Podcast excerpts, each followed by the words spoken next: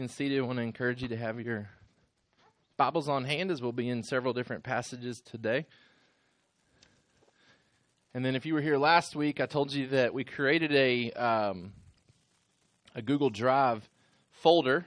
So if you're if you have a Gmail account, you can have access to uh, the folder that we set up, which we are um, posting the sermon slide notes in each week. So that if you want to follow along on your phone or tablet, um, if you want to be able to access those notes at a later time, if you don't get all of the information that we go over um, from the screen, then you have access to those notes at any point.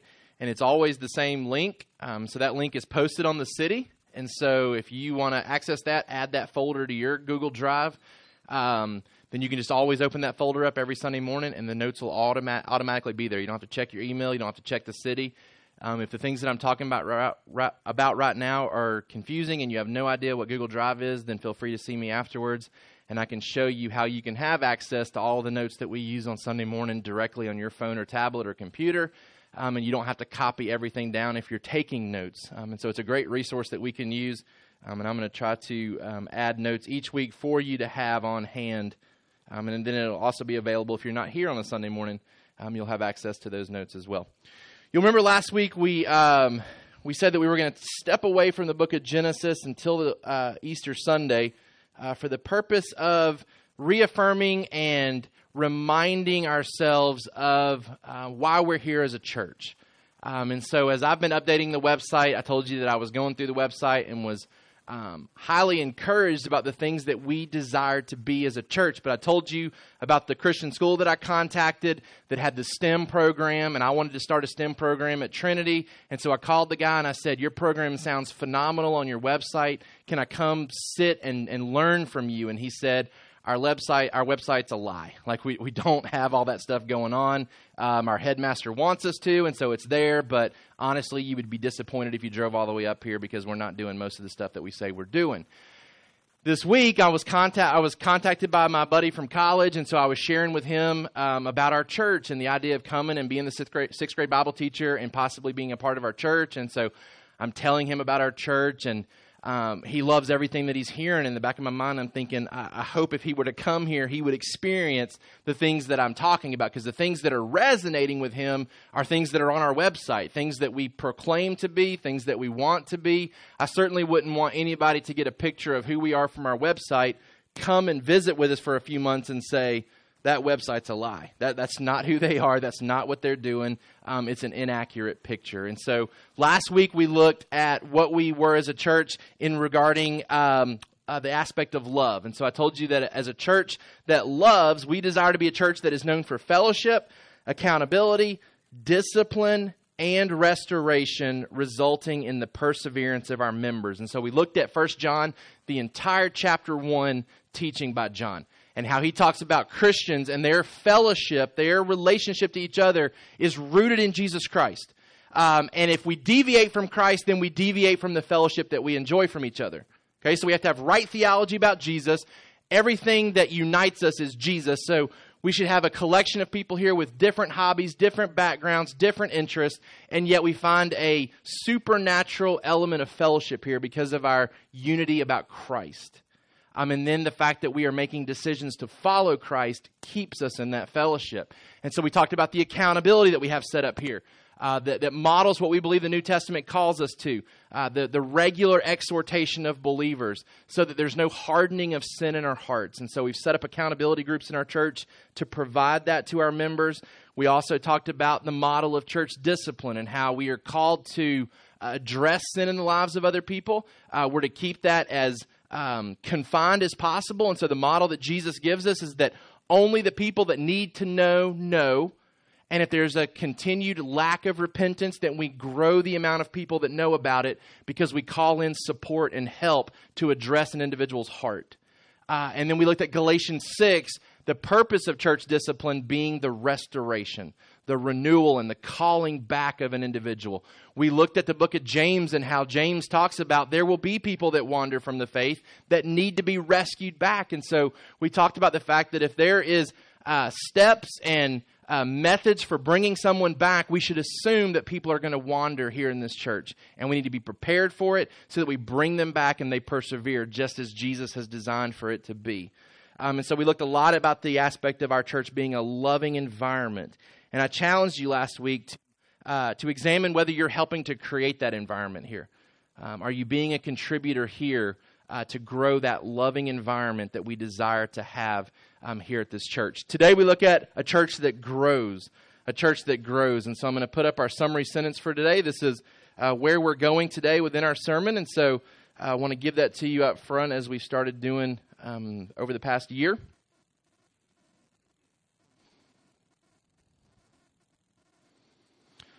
So, if you're keeping notes, um, we desire to be a church that is known for pursuing personal sanctification by imitating others through discipleship, resulting in the spiritual maturity of our members. Okay, so we want to be a church where everybody individually is pursuing personal sanctification. Okay, so they're desiring to grow individually, they're taking the necessary steps to, to increase their faith and trust in Christ. All right? It, means taking that personal growth plan that we talk about at the beginning of each calendar year and evaluating and determining um, a, a, method for reading God's Word and ingesting God's Word throughout the week. Um, a, a plan and a method for how you're going to personally grow and attack sin in your life. We want to be a church where if somebody comes and visits, they identify very quickly that there are people here who are actively and regularly desiring to pursue Christ on a weekly basis. And they're doing it not strictly individually, but they are doing it by following other people who they identify as more mature than them, that they can grow from and learn from, and have someone invest in their life to teach them what it means to follow Jesus. All right, so a place that, that desires sanctification, but a place that desires it through imitation, through finding other people that are following Christ that they can come alongside and follow them as they follow Christ some examples of this in Scripture. If you want to follow along, there's going to be several different passages we look at today. The first one is 1 Corinthians chapter 11. 1 Corinthians chapter 11, verse 1. Paul says, Be imitators of me as I am of Christ. And we've talked about this before. This is not a place where you have to get to to where you say, okay, I'm perfect. Now I can ask people to come alongside me and I won't lead them astray ever. This is an individual who recognizes that there is a place that they have reached from a spiritual maturity standpoint and they find other people that are growing in their faith and they say, come and follow me. Come and learn from me as I'm still learning to follow Christ. Okay? Paul would have admitted very clearly and, and very adamantly that he was not perfect, that he had not yet arrived, but he was certainly farther along than some in his spiritual growth, and so he could call others to come along behind him. In Hebrews chapter 13, verse 7, another passage that lends itself to the imitation idea. Hebrews chapter 13, verse 7. Remember your leaders, those who spoke to you the word of God consider the outcome of their way of life and imitate their faith. Okay, so this is certainly a need within our church to raise up spiritual leadership that people can then follow. That's why it's so important that, that our elders meet biblical qualifications, that our deacons meet biblical qualifications, because those are the ones that you easily identify as people that you're supposed to be able to follow. It's why we want to take such great care and concern about the people we select as our C group leaders, our small group leaders. That we identify those people as individuals that are worth following, that are making biblical guided decisions in their life and can lead others to do the same. Okay, so personal sanctification, but we do so through imitation. That word discipleship gets thrown around a lot. It gets used a lot in, in Christianity and church culture today. I want us to be very clear how we intend to use it here at our church and how we've been using it here at our church. Okay? This is uh, the definition that was taught to me at my time during my time at Liberty. Um, discipling others is the process by which a Christian with a life worth emulating through the Spirit's power. Okay, so this isn't an individual's uh, personal ability to do right things. It's through the Spirit's power. Okay, so we give credit to the Holy Spirit for our sanctification. It's an individual with a life, an individual with a life worth emulating because of what the Holy Spirit has done inside of them, committing him or himself or herself for an extended period of time to a few individuals who have been won to Christ, the purpose being to aid and to guide their growth to maturity and to equip them to reproduce themselves in a third spiritual generation. And that's the part that sometimes gets left out of discipleship. Discipleship is not just a Bible study. Okay? It's not just me increasing your knowledge about biblical facts. The goal, I think, is twofold. One, that we get to a point where we don't have to meet anymore regularly because I've taught you how to feed yourself through the Word. But then, secondly, the goal is that I am sending you out to do this same thing with other people. So we, we invite people to come and follow us so that we can teach them and equip them how to follow Jesus. But we're doing it with a third spiritual generation in mind. Okay, so uh, when when God called me to Mount Gilead and I began to invest in Tyson, the goal was that Tyson would be able to turn around and invest in the lives of other people, and he's doing that today.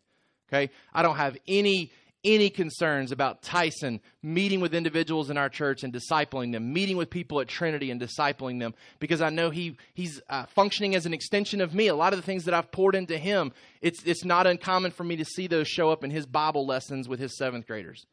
Okay, so that's me thinking about the third spiritual generation, not just me investing in Tyson, but me trying to imagine the seventh graders that I want to invest in and investing in them through Tyson. Okay, so it's this third spiritual generation perspective that we want to have here at Sovereign Hope. So, discipling others, it's a process by which a Christian with a life worth emulating through the Holy Spirit's power, committing himself to an extended period of time, aiding and guiding people to grow in maturity in their faith in Christ, and then equipping them to invest in other people. This ties right in with our mission statement here at our church. And if you're not frequent on the website, then this may not be at the forefront of your mind.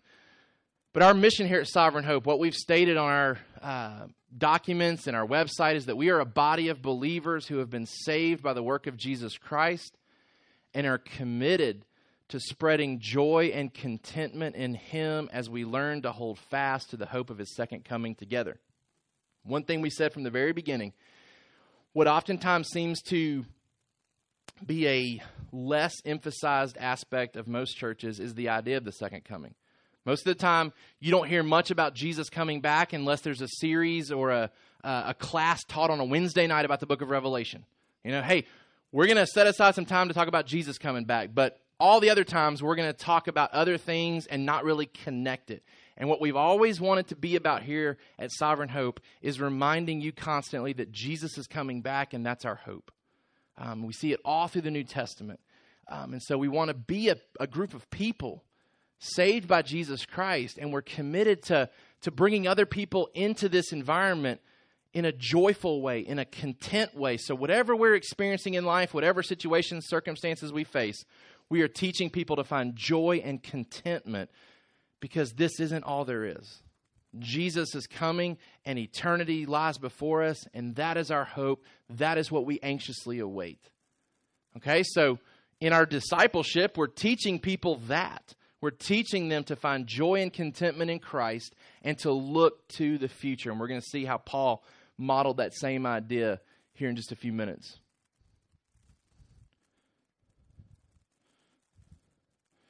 We want to create a church environment here that embraces discipleship as a necessary, normal means of following Christ. Our plan is to see every member being discipled and discipling others through regular, intentional time together.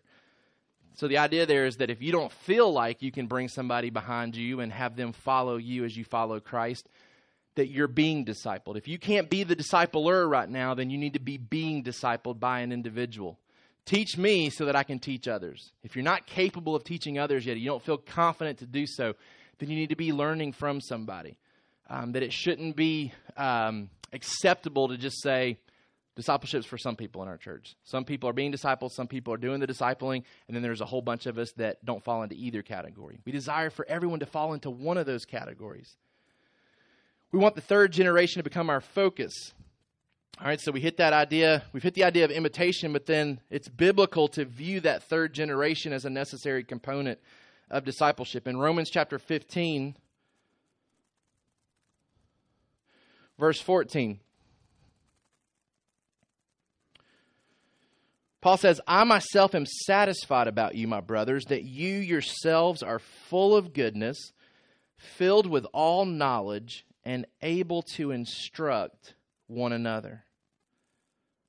Paul has a confidence about these people because they're becoming the type of people they need to be, but they're also equipped to teach other people to be those type of people. This idea of the third generation. You've been grown up in your faith, and now you're able to instruct others to grow up in their faith. This picture is also given to us in 2 Timothy chapter 2, verse 1 and 2. You then, my child, be strengthened by the grace that is in Christ Jesus, and what you have heard from me in the presence of many witnesses, entrust to faithful men who will be able to teach others also. From Paul's perspective, there we're actually talking about a fourth spiritual generation. It's Paul who has taught the people here that are reading this teaching them to teach other people who can then teach others also. The biblical model there is that we imitate people to grow up into our faith, and we teach them to teach others. A guy by the name of Eric Helm says, Your disciples are not disciples until your disciples are making disciples. Okay? If they're not yet making disciples, all you've had is a Bible study. All you've done is teach. You haven't taught them to teach others yet. And that's got to be the goal of our discipleship. Otherwise, we have a few individuals that are constantly discipling and teaching people, but there's no turnaround from that. There's no continued investment in the lives of others. All right, let's look at the biblical design, how we uh, get this from Scripture, how we see this modeled for us by Jesus and the New Testament authors. First of all, we start with the discipleship mandate. Obviously, we know from Matthew 28 that this is mandated upon us. This is commanded by Jesus. It's the last thing that he says before he departs this earth uh, from a physical standpoint. And he gives these final instructions, which means these are the things that we absolutely have to remember. In Matthew 28 18 through 20, and Jesus came and said to them, All authority in heaven and on earth has been given to me. Go therefore and make disciples of all nations baptizing them in the name of the Father and of the Son and of the Holy Spirit, teaching them to observe all that I have commanded you. And behold, I am with you always to the end of the age. For our parents in here, please, please, please, please, please make sure that you teach your children early and often where the Great Commission is found and what the Great Commission is. We did a recent survey at Trinity.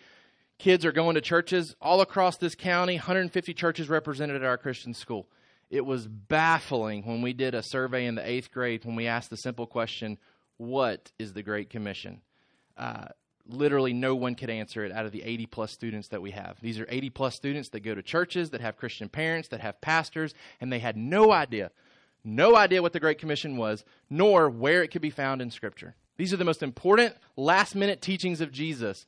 Please, as parents, make sure your children know what the Great Commission is and where it can be found in Scripture because it should be driving everything that we're doing as Christians, as families, as churchgoers. It's what we are called to do and to be. Jesus says, Make disciples, call people into relationship with me, baptize them, and then teach them everything that I've commanded of you. Our responsibility is to teach others to know Jesus, to love him, to trust him, and to follow him to know him, to trust him, and to follow him. Okay, so Jesus leaves and says, Make disciples. Doesn't give a whole lot of instruction as to the how to for that, but just simply says, You have to do this. You have to do this, and you have to do this to the ends of the earth. Okay, that's why we're not content to just do this here in Sonoy. It's why we're calling people to set aside preferences and desires here and to leave and to move to Uganda so that we're making disciples not just here, but there as well. Okay, we want to raise up people there. And then ideally, Ugandans there, a church that we hope to plant, would then send people out from there to go other places, other cultures to spread Jesus. All right? Let's look at what the biblical blueprint is for this. Okay, so while Jesus doesn't directly give it to us here, through the Holy Spirit, through the local church there at the time, he begins to lay out a blueprint, I believe, for what this is supposed to look like. In Titus chapter 2, familiar passage when it comes to the topic of discipleship, but in Titus chapter 2 verse 1 says, "But as for you, teach what accords with sound doctrine. Older men are to be sober minded, dignified, self controlled, sound in faith, in love, and in steadfastness. Older women likewise are to be reverent in behavior, not slanderers or slaves to much wine. They are to teach what is good, and so train the young women to love their husbands and children, to be self controlled, pure, working at home, kind, and submissive to their own husbands that the word of God may not be reviled. Likewise, urge the younger men to be self controlled. Show yourself in all respects to be a model of good works. And in your teaching, show integrity, dignity, and sound speech that cannot be condemned, so that an opponent may be put to, so that an opponent may be put to shame, having nothing evil to say about us. Bond servants are to be submissive to their own masters, and everything they are to be well pleasing, not argumentative, not pilfering, but showing all good faith so that in everything they may adorn the doctrine of God our Savior. Paul lays out a model of discipleship here for us that we're to we're to pick apart here in just a second, but I want to draw your attention as well uh, to Philippians chapter 3. Philippians chapter 3, Paul in another place is also sharing his heart about discipleship within the local church. Philippians chapter 3, verse 17.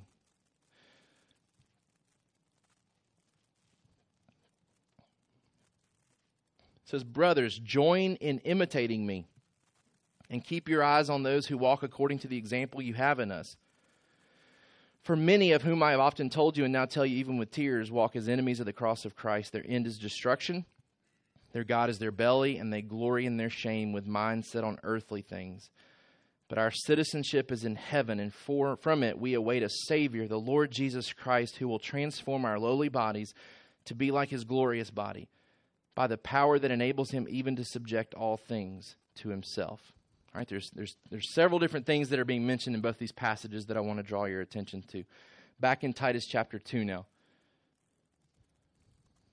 Titus chapter 2, Paul giving instruction here. But as for you, teach what accords with sound doctrine. And then he talks about older men and older women. I think it's significant I think it's significant that when he starts his discussion about discipleship, I believe he starts with the most important people in a local church those that are considered the older group. All right?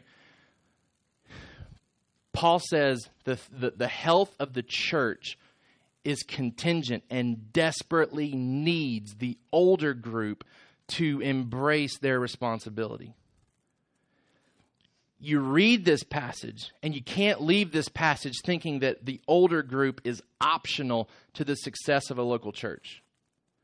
And let me tell you what we what we rarely if ever have when people visit this church that would fall into this group. Rarely do we have somebody come in and look around at the crowd that's in here and say, "Wow, this is where I have to be." Like there's no other older people here. This is where I've got to be because they desperately need me. Like, wow, what a, what a gift from God that I can come in here and I've got a ton of people to invest in and teach. Right? What has been typical is that someone walks in and maybe doesn't see anybody in their age frame and says, ah, this is nice what you guys are doing here, but I don't know, I don't see anybody else like me. I don't think this is where we're going to stay. And so we've tried to tell them, hey, if you'll stay, like other older people will come, right? Like other older people will come and they'll see you and they'll say, hey, hey, there's some other people like me. But even beyond that reasoning, I want people to come to this church and to see this as a gold mine for them to invest in. And for those that fall into this group, and we're not gonna we're not gonna label what that group is, okay? Um, but certainly uh, there, there are people that we desperately need that are in this room right now that fall into this group. And I can attest to you that there are people in this room right here that absolutely desperately need your guidance on raising children. We're, we're, we're, we're, stuck to figure it out if you don't take that role in our life, right? Me included. There is a desperate need for that type of investment here. Paul recognized that. He says, this is the most important people that we start with when we talk about discipleship those that are in the older category. And not just from a physical standpoint, but from a spiritual standpoint as well. But there's this idea here in this section of Scripture where the older individuals are to model the faith that the younger individuals are supposed to be developing in themselves. And it starts with them being a certain type of people, and then it talks about teaching certain things, right? It says, Older men are to be sober minded, dignified, self controlled, sound in faith and love and in steadfastness. Older women likewise are to be reverent in behavior, not slanderers or slaves to much wine. They are to teach what is good. So there's this character thing that the older people are to have, and then they're to teach certain things. In your notes, older men are called to teach the younger men to avoid being rough in action. This is the idea here. Older men are to be sober minded and dignified and self controlled, sound in faith and love and in steadfastness. What are they to teach the younger men? If we skip down to um,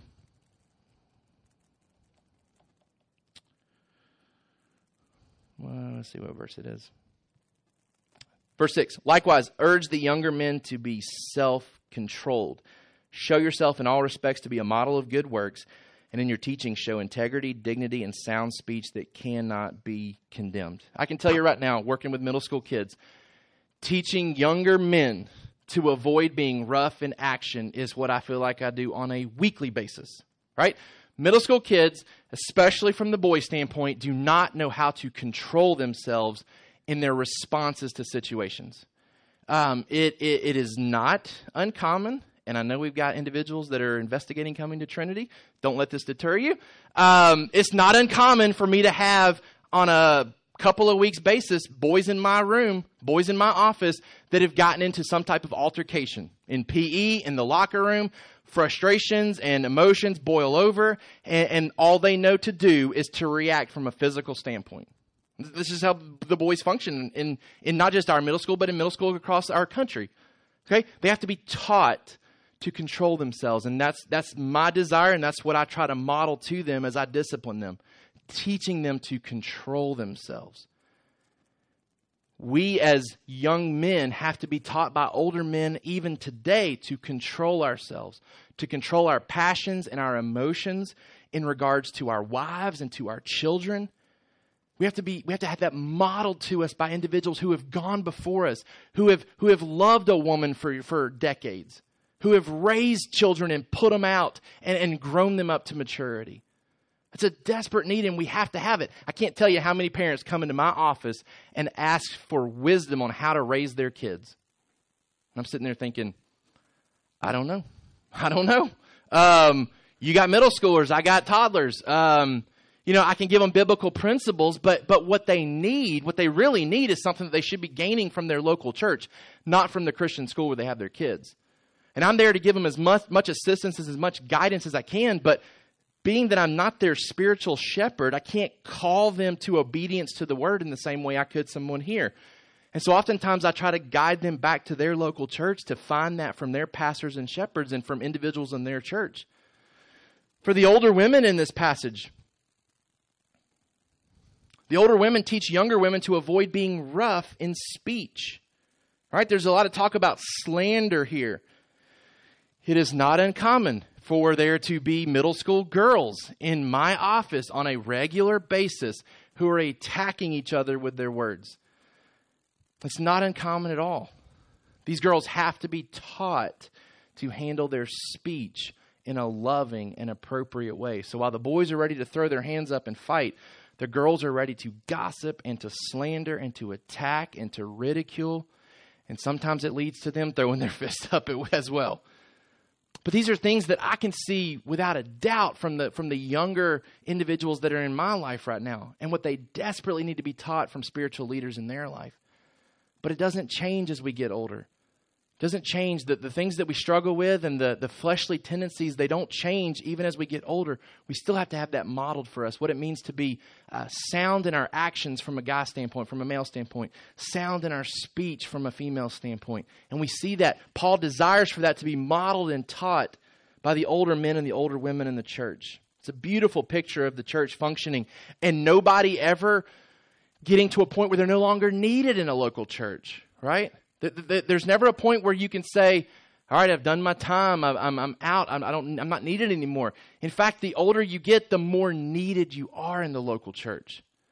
So what's beautiful about this gospel plan is that while while in sports you're only as valuable to your organization or your franchise as long as you can contribute from a physical standpoint. What's beautiful about the gospel team that Jesus calls us to be a part of is that as our physical bodies break down, we're still able to provide the contributions needed to teach people to love and to trust. We don't ever get uh, thrown out to pasture and become unuseful to the kingdom. Paul shows us this as he teaches Titus to look for these type of individuals in his church and to utilize them for discipleship purposes. But then when we go over to see what he talks about in Philippians, Paul continues this idea of following other people. Doesn't use the the age range uh, in the same way, but in Philippians chapter 3, verse 17, brothers, join in imitating me. Keep your eyes on those who walk according to the example you have in us.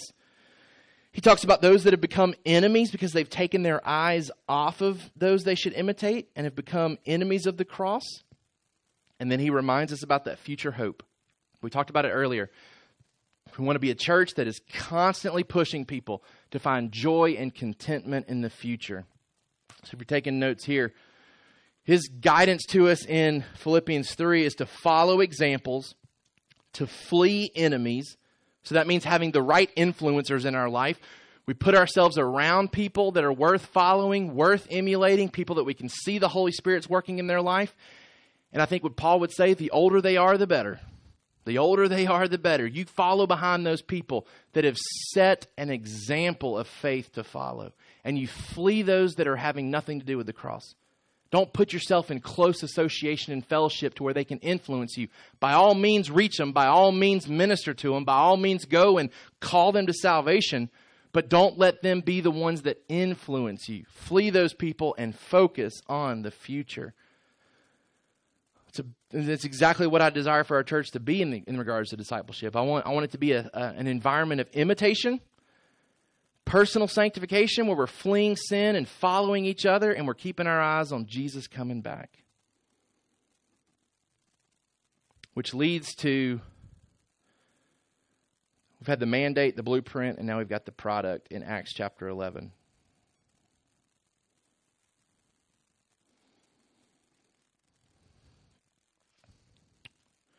Verse 26. So Barnabas went to Tarsus to look for Saul, and when he had found him, he brought him to Antioch. And for a whole year they met with the church and taught a great many people. And in Antioch, the disciples were first called Christians. And Paul and Barnabas, they got it and they did it. They modeled it. They called these Antioch people to follow them and to imitate them. And the result, the result is that there was a name given to these people Notice they don't give themselves this name. They're not sitting around with Paul and Barnabas and learning to follow Jesus and they say, hey, what should we call ourselves? We need, we need a name. We need to be known as something. No, the people on the outside give them this name. And, and there's debate as to whether it was a good thing or a bad thing. It may have been a, um, a, negative thing, uh, a way of making fun of them. Look at these little Jesuses, these little Christs that are walking around trying to be like the one that was murdered and killed. Or it may have been hey, this is the appropriate name for these people because they are modeling what we've heard about this Jesus. Either way, the name was given to these people because of the decisions and choices they were making. They were following two Christians, Paul and Barnabas, and they were following their example. They were imitating their faith, and it created a culture where the outsiders looked and said, These people are a lot like Jesus Christ. We're going to call them little Christians, little, little Christs. And that was the name that was given to him. That's the product of discipleship. When your life begins to look like Jesus and you've led other people into that, that type of uh, condition. That's what we're shooting for. That's what we're hoping for. That's the promise um, that, that can be accomplished through the presence of Jesus in that Matthew 28 passage. From a sovereign hope standpoint, so Jesus gives us the mandate, then Paul begins to flesh that out and he says, okay, this should be happening with older men and women. But we're still left with how does that look in our local church, right? We've got the Great Commission. We're supposed to make disciples. Paul says you ought to be doing it from an imitation standpoint. Get your younger crowd with your older crowd and let them learn from each other. But then we're still left with the weekly, monthly responsibilities. How do we do that? How do we connect that? Okay? Um, we do that in a couple of different ways here. First of all, with corporate opportunities. Corporate opportunities that we've structured here at this church. These are not biblical things that have to be done. These are things that we feel like work for our culture here. Based on what we know about you, your schedules, your responsibilities, we've tried to construct a church calendar, a church uh, opportunity on a monthly basis for you to connect. First of all, with Sunday gatherings. We have focused and intentional gatherings here on Sunday. On our website, it says, When we gather together, our desire is to make the word focal as we worship God through prayer, praise, and teaching. Our Sunday services last around two hours to give us sufficient time to devote ourselves to the many important activities that the New Testament describes as necessary for a local body of believers. All right? We know some of you travel to get here, and so we don't have Sunday night services here. All right? We don't have Wednesday night gatherings on a weekly basis. So, in order to get what a lot of churches accomplish on Sunday nights and Wednesdays and Sundays, we structure our services to be longer in nature. All right, so if you're going to drive over here, we're going to keep you long enough here to make that drive worth it, and then we're not going to ask you to drive back again to get some some need met. Okay, so we're going to try to we're going to try to work with your schedules, and so that's why we incorporate uh, a, a, lengthier time of prayer to start our service off um, because we want you to pray for each other. We want you to know the needs of each other. Right? A lot of churches have Wednesday night prayer services where they do that. Okay, so we try to incorporate that at the beginning part of our service. We want the word to be focal in everything that we do. All right, so we're trying to pray around the word. We're trying to fellowship around the word. That's why we break up into these small group discussions a lot of times on Sunday mornings and have you fellowshipping and talking about the word. And then we're going to come together for a significant time and teach from the word to help grow you up in your faith from a formal teaching standpoint. We also have small groups uh, here at our church. We call them C groups. The reason we call them C groups is we allow that C to stand for connection, community, and compassion. We try to accomplish all three with those groups. We want you to connect with people, even though our church is far from large, how some people would describe what a large church is you come in and visit, there's still a lot of people here to try to get to know. Um, and oftentimes we're not going to have deep, significant relationships with everybody here. And so we try to create a smaller environment with our small groups where you can connect with people um, and grow deeper relationships. That's where our accountability groups come from, right?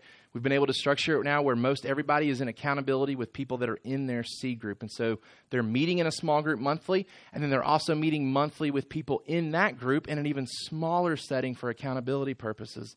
Um, and we demonstrate compassion through those groups where we share prayer requests, and then we try to do service opportunities through those groups as well. In our, on our website, it says the purpose of our groups is to meet monthly in the homes of church leadership to discuss theology and life together while also praying for the needs of each other. And then we have what we call connecting points here. These are different opportunities that we provide, uh, flexible type meetings throughout the month to provide additional gathering opportunities for fellowship and spiritual growth. And so that's why we have man up breakfasts where men that, that have that time available at six in the morning, they don't have to be at work, can come, can eat breakfast together, and talk about things together. Um, we have men's trivia nights at McGuire's where you can come and just eat and hang out with the men in our church. We have women's nights where they go and get coffee, and then they also have times when they go and do the trivia at McGuire's. Just opportunities throughout the month.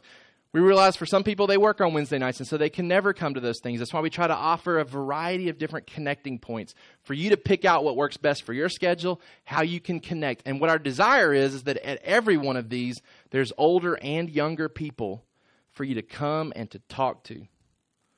Very little of it is formal. Most of it, most of it is meant for conversations and relationship development for you to come and to be around people in this church, to learn from them, to grow, to talk and to converse, to hear and to listen.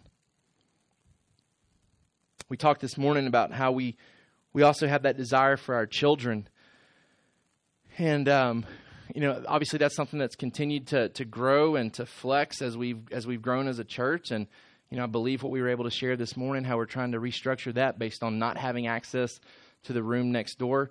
Um, we hope to continue to, to value our children here and to see them grow up in their faith and to, um, to give them opportunities to connect with uh, older people in our church as well. That's why we think it's so important for our um, our kids that get into that fifth and sixth and seventh grade and eighth grade range to be able to be with some of our young adults and have them model what it looks like to follow Jesus.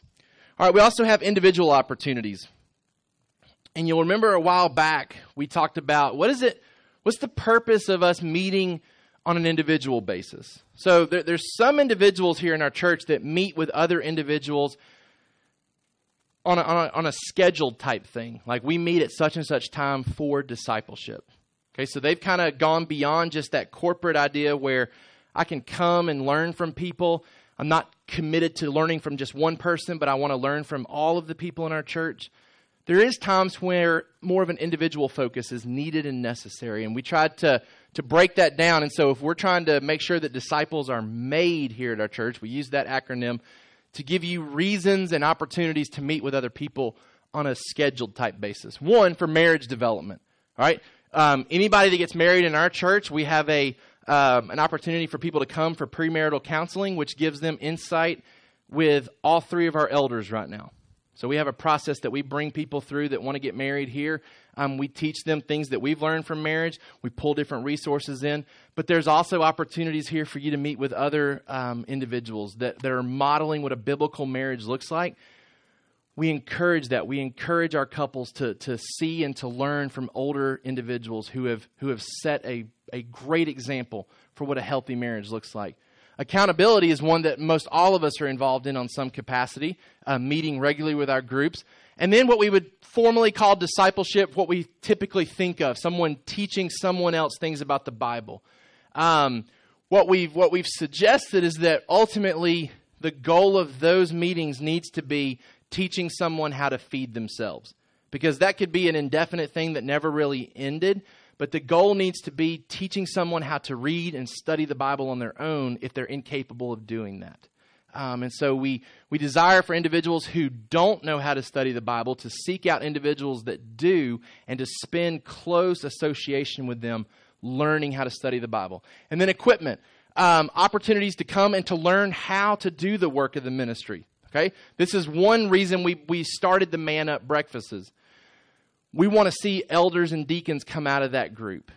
Um, and so we've structured that intentional time on a weekly basis to, as elders, invest in the men of our church to teach them how to think and to, to operate from a biblical standpoint. Um, and then we're, we're leaning on people that are already there and know how to do that, but aren't elders to also invest in the lives of some of our younger men um, and, and in hopes of equipping them to serve in these type of capacities in our church